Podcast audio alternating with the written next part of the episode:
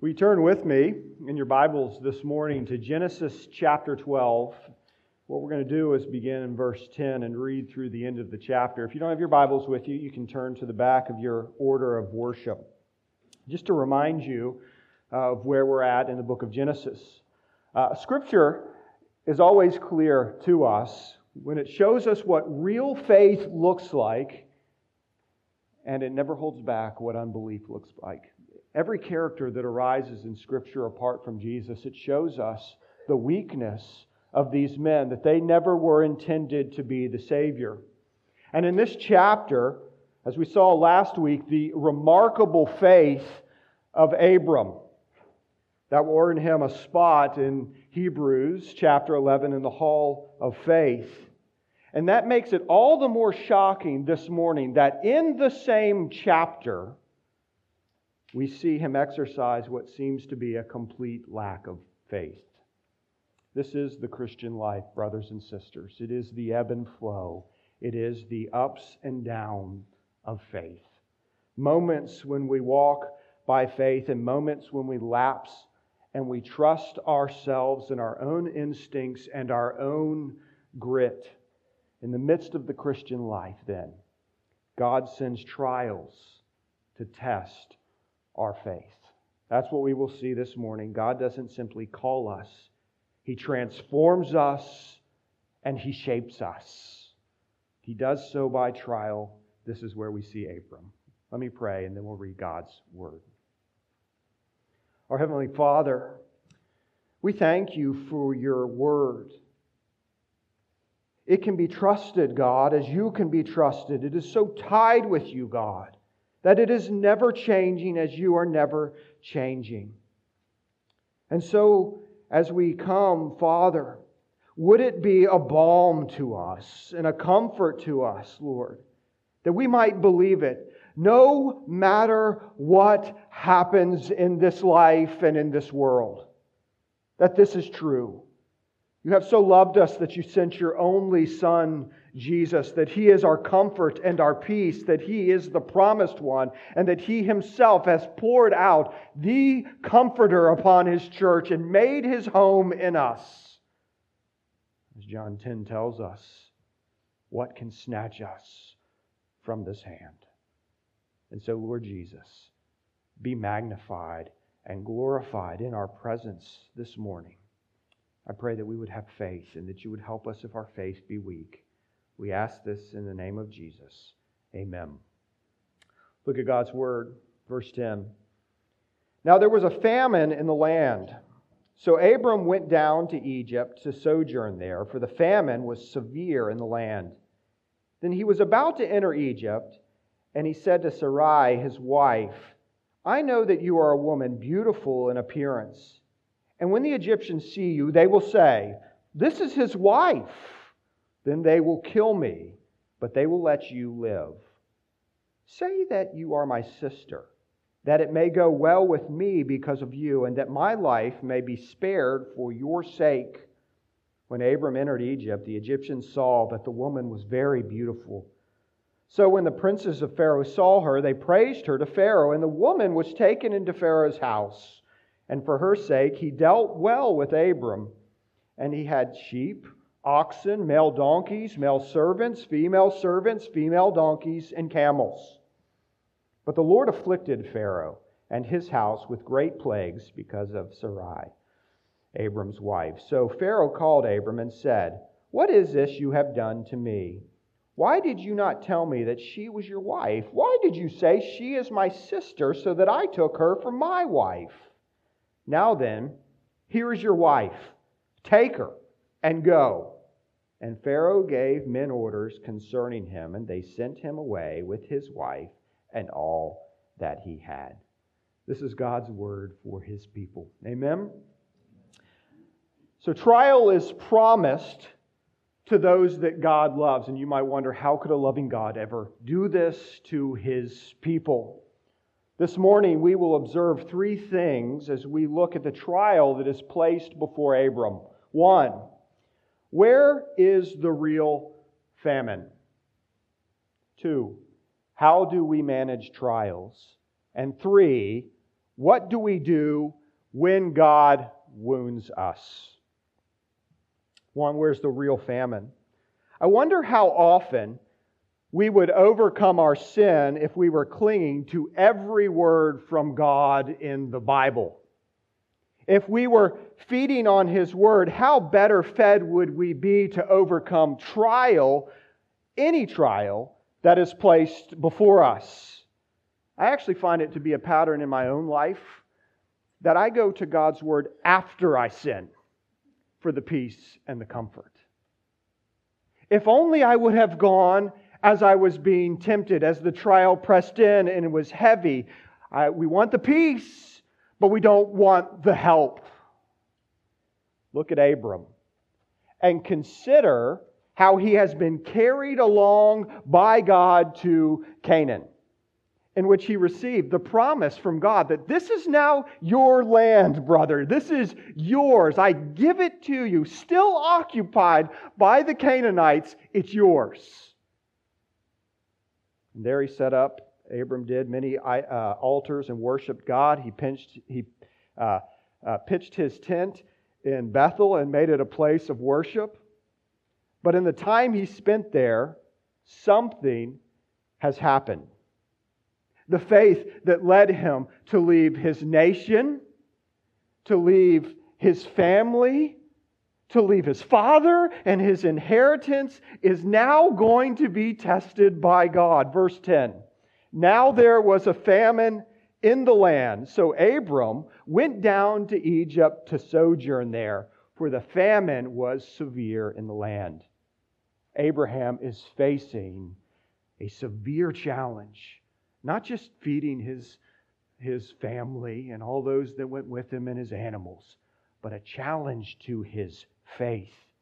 A hungry family and starving animals has pressed him. It's, it's pushing down on him and his mind to see what he really believes. And God gave him good land, but now that land is not producing the very things that he needs to survive. And Abram obeyed God's word to go and believed his promises, but now when he looks out his door of his tent, all he sees is impending disaster. Where was God now? Did God bring him here to die? Is God even big enough to solve the issue that he is now facing? Hebrews 11 tells us what faith is the assurance of things hoped for and the conviction of things not seen. The only thing that Abram sees is the severe famine before him.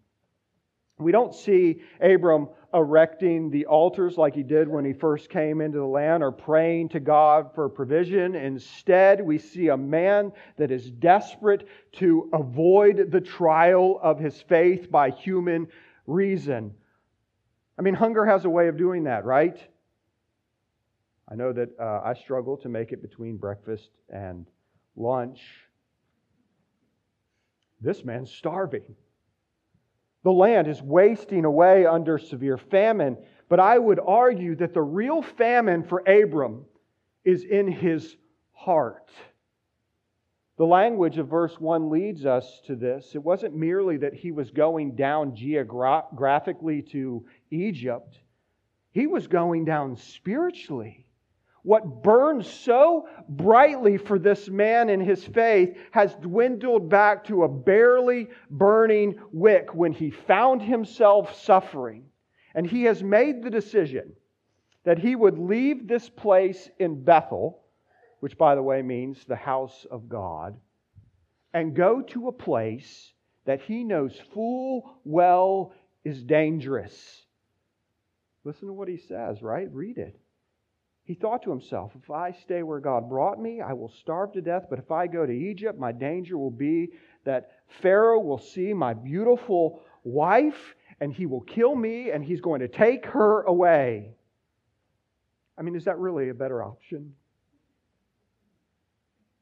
It's a tough situation, and Abram thinks he sees how it will play out. He's already forgotten that the, the, the God who has delivered him this land sees the future. He sovereignly reigns over it and he orchestrates everything that happens on this earth. And so far, his word has delivered.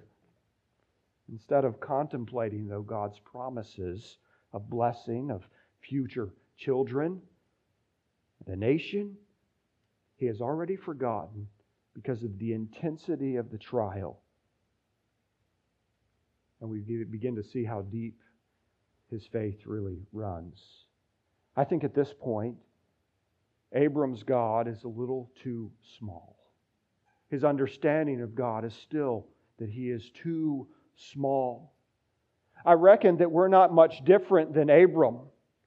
Sometimes God is just too small for our particular problems. If you've ever felt this way, you are in the midst of a famine.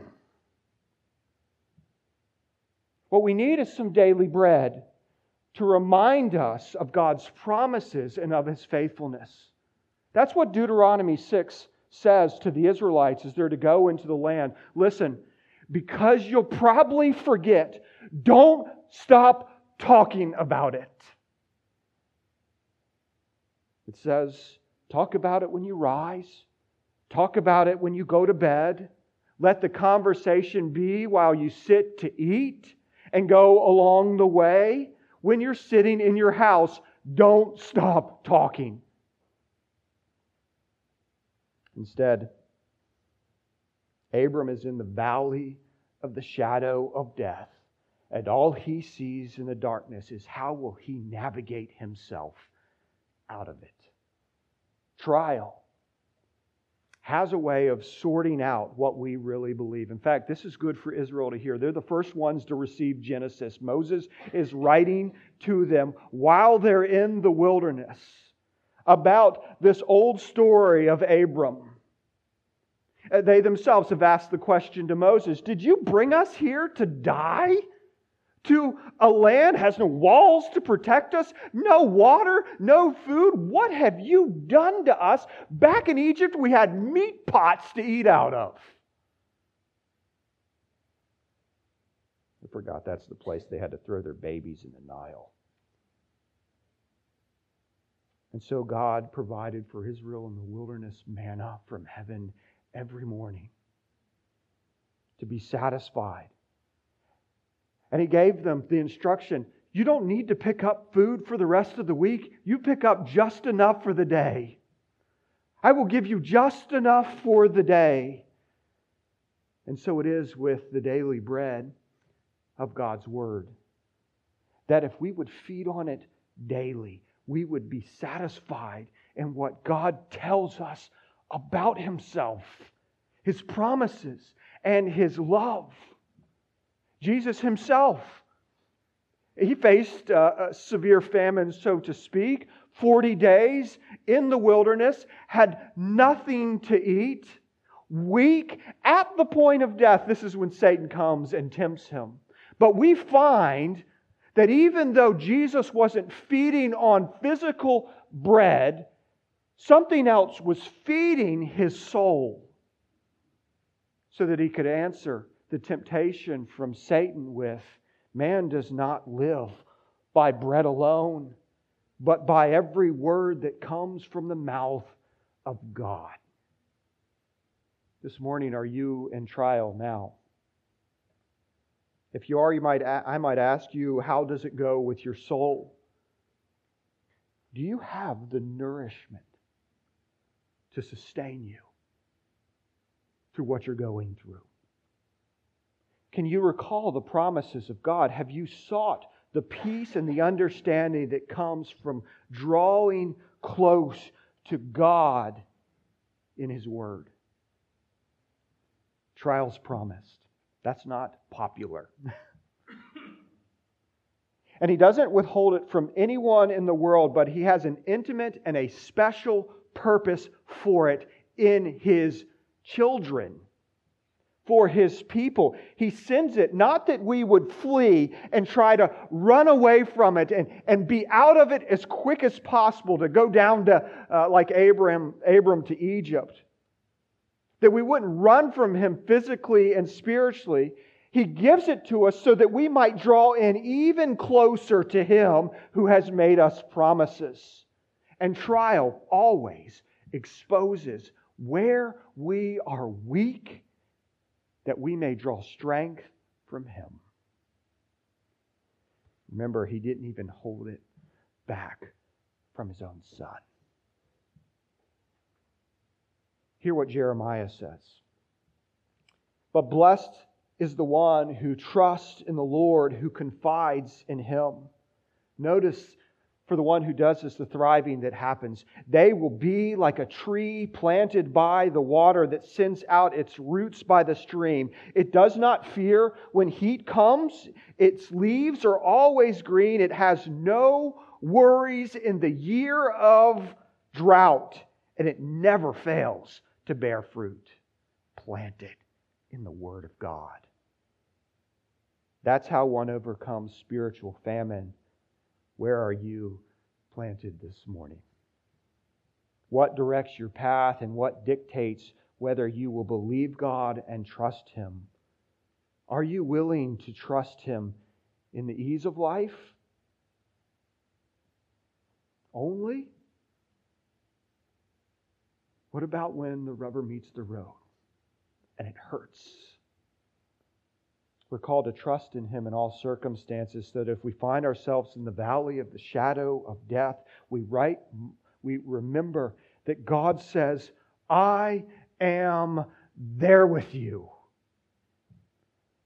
So, firstly, we must assess is there famine of His Word in our own hearts and lives so that we can understand our second point and answer the question how do we manage trial? What do you do when life comes at you fast? Uh, uh, we batten down the hatches, right? Uh, we go into survival mode. We become reactive. If life comes fast, we move faster. It's, it's a whirlwind. You go at it breathless because you can't get your head above the water to catch some air. You can't sleep. You can't turn off the fear. And so we scheme and we, we draw together all our resources and all our strength for what must be done to get through today, much less uh, what does it look like to get through a week or a year? How long is this going to be around? And we instinctively do not like trial because it hurts. Children, look up here. How many of you, when you get hungry, know what to do, right? What do you do if you get hungry? You, you say, Mom, Dad, I'm hungry, feed me. You, you, you instinctively know when there's some pain, when there's some trial of hunger, to call out. This is what it's teaching us. that you already know to do this? Call out to your mom and dad. It's teaching us, kids, to call out to our Father. When you have a difficulty, cry out. And this father responds, Why? Because he promises, I will always meet your needs.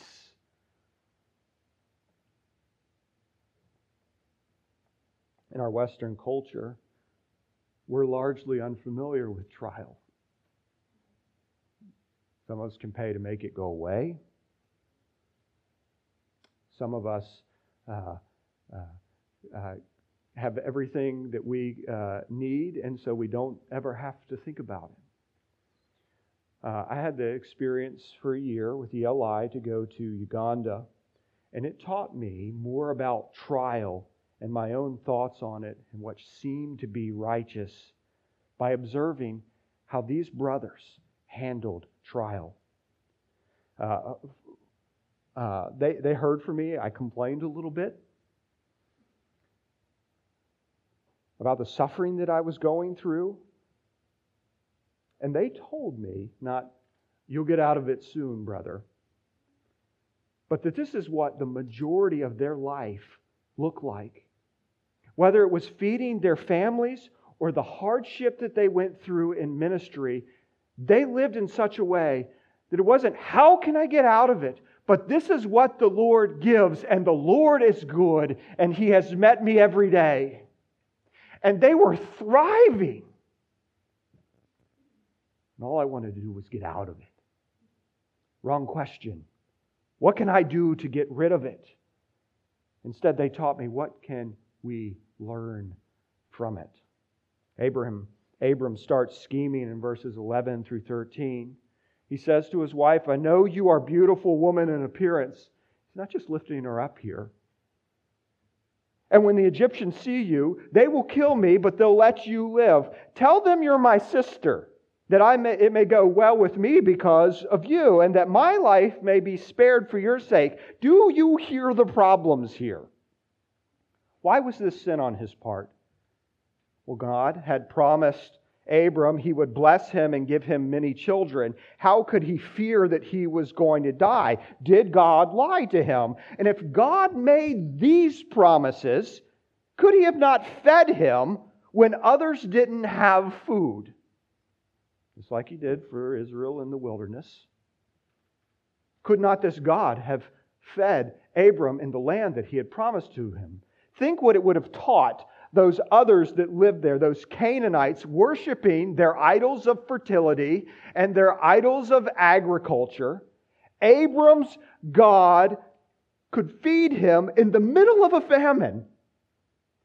Instead, they saw him tuck tail and run down to Egypt where there's plenty showing them that Abram's God, in his mind, was as small as the gods of Canaan. Abram trusted God in the visible, the things that you could see, the visible provisions and blessings that were immediate, but in the unknown circumstances or the unknown reasons why there was now a severe trial upon him, he had less confidence in God. Abram actually trusted his own ability to save himself. And he would do this at the expense of his own wife. They're going to take you, but it's so I can live, sweetheart. I'm so glad you're beautiful.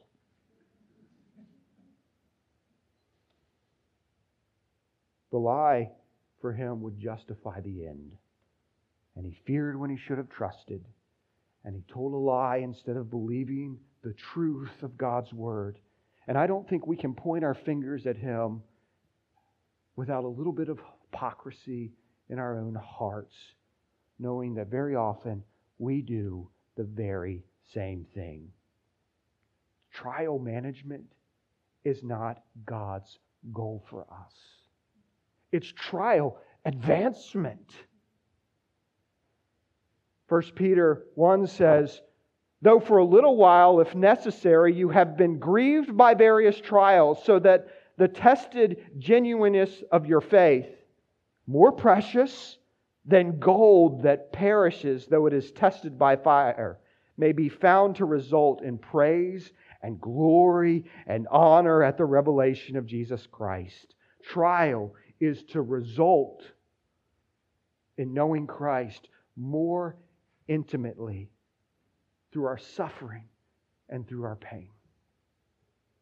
To know more of His sustaining hand, to have His promise be the rock that you can reach out and cling to when the torrent seems to uh, uh, seeks to, to take you, drown you, and wash you away. Trial seeks to, to place you on the concrete of a sure faith rather than the sinking sand that is all around you.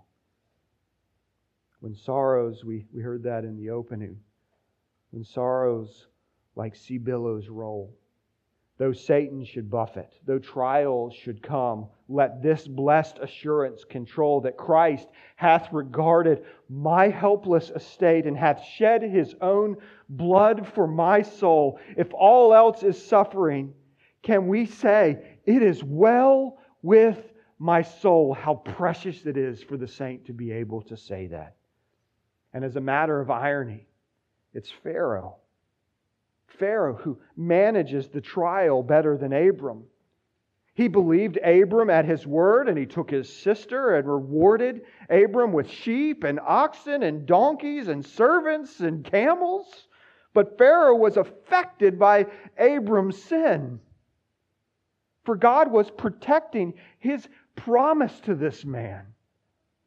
And so Pharaoh's house was afflicted by um, uh, plagues, it says. But Pharaoh did more to protect the bride of Abram than he did. He acted more righteously. Seeing Abraham's God was stronger than any God in Egypt, he asks, Abraham, Why did you lie? How, how could you have known about this God and lied to me? Why have you done this to me? And so, seeing that Yahweh is the better God, Pharaoh sends Abram back to where he came from under the protection of his own men. You see, Abram wouldn't protect his bride or the seed that would come from her, but God would. And he would preserve his promises for that seed. For that promise is the Messiah. And it's that Messiah that will come and do better than Abram in protecting and watching over his bride. He would lay down his life for her. And he would never, ever abandon her to the enemy so that we would have nothing, church, nothing in this world to fear. Just like Paul says, what can separate you from this kind of love? Nothing in all the earth, not even death.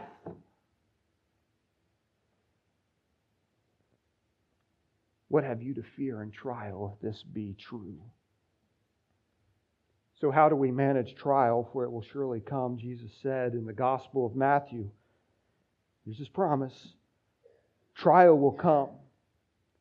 But I will turn your sorrow into joy. I will see you again. And I have told you these things so that in me you can have peace. There's the source.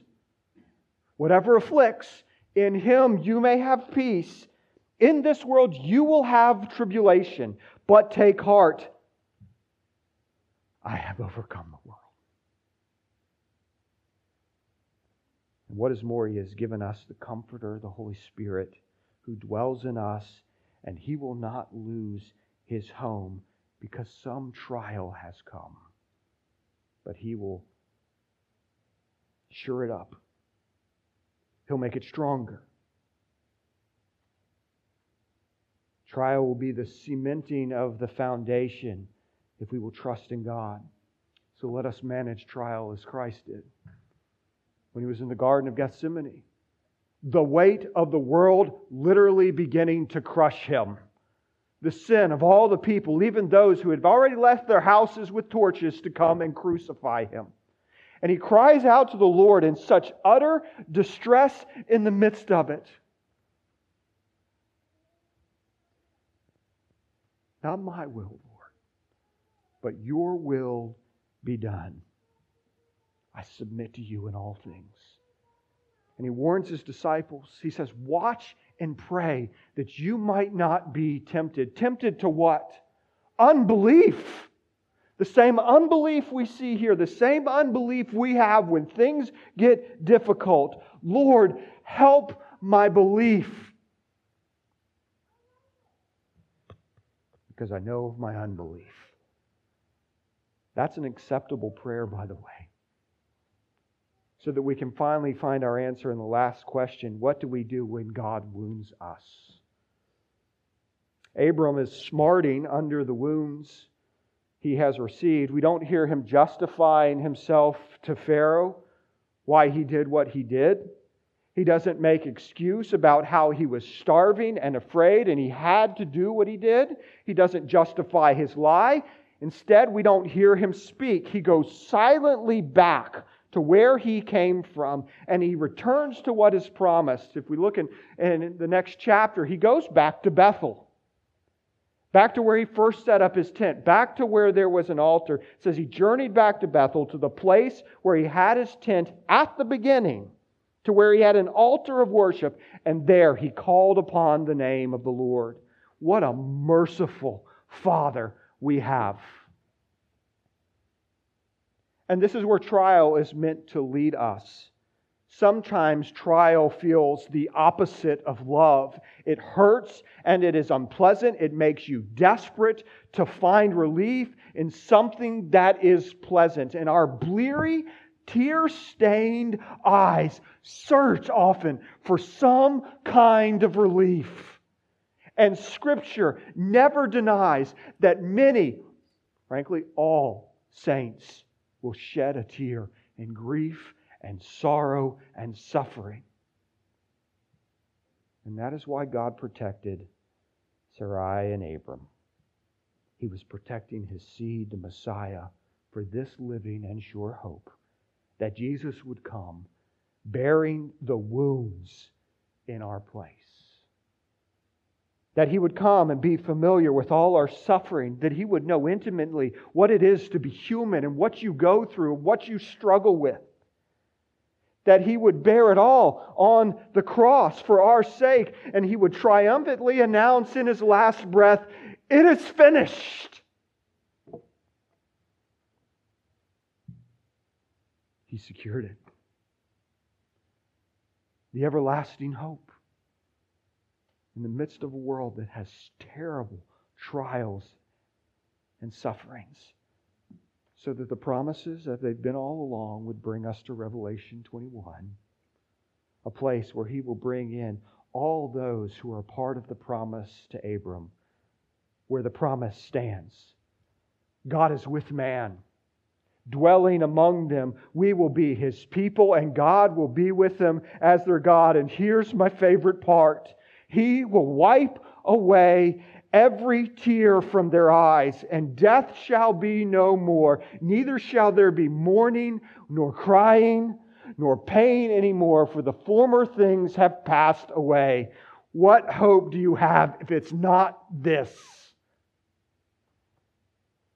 Therefore, each wound and each trial is the training ground of taking hold of this reality and longing all the more for it as we run this, this race of faith that has all kinds of bruised knees and scraped up hands because you fall over and over again. But press on, as Paul calls us to do believing in these promises, for in the end, the victors will be crowned. And each wound that you have taken will be something that you look back on from heaven's perspective. And you'll give all the more praise to God for his mercy and his provision. And that is hard to see when you're right in the middle of it.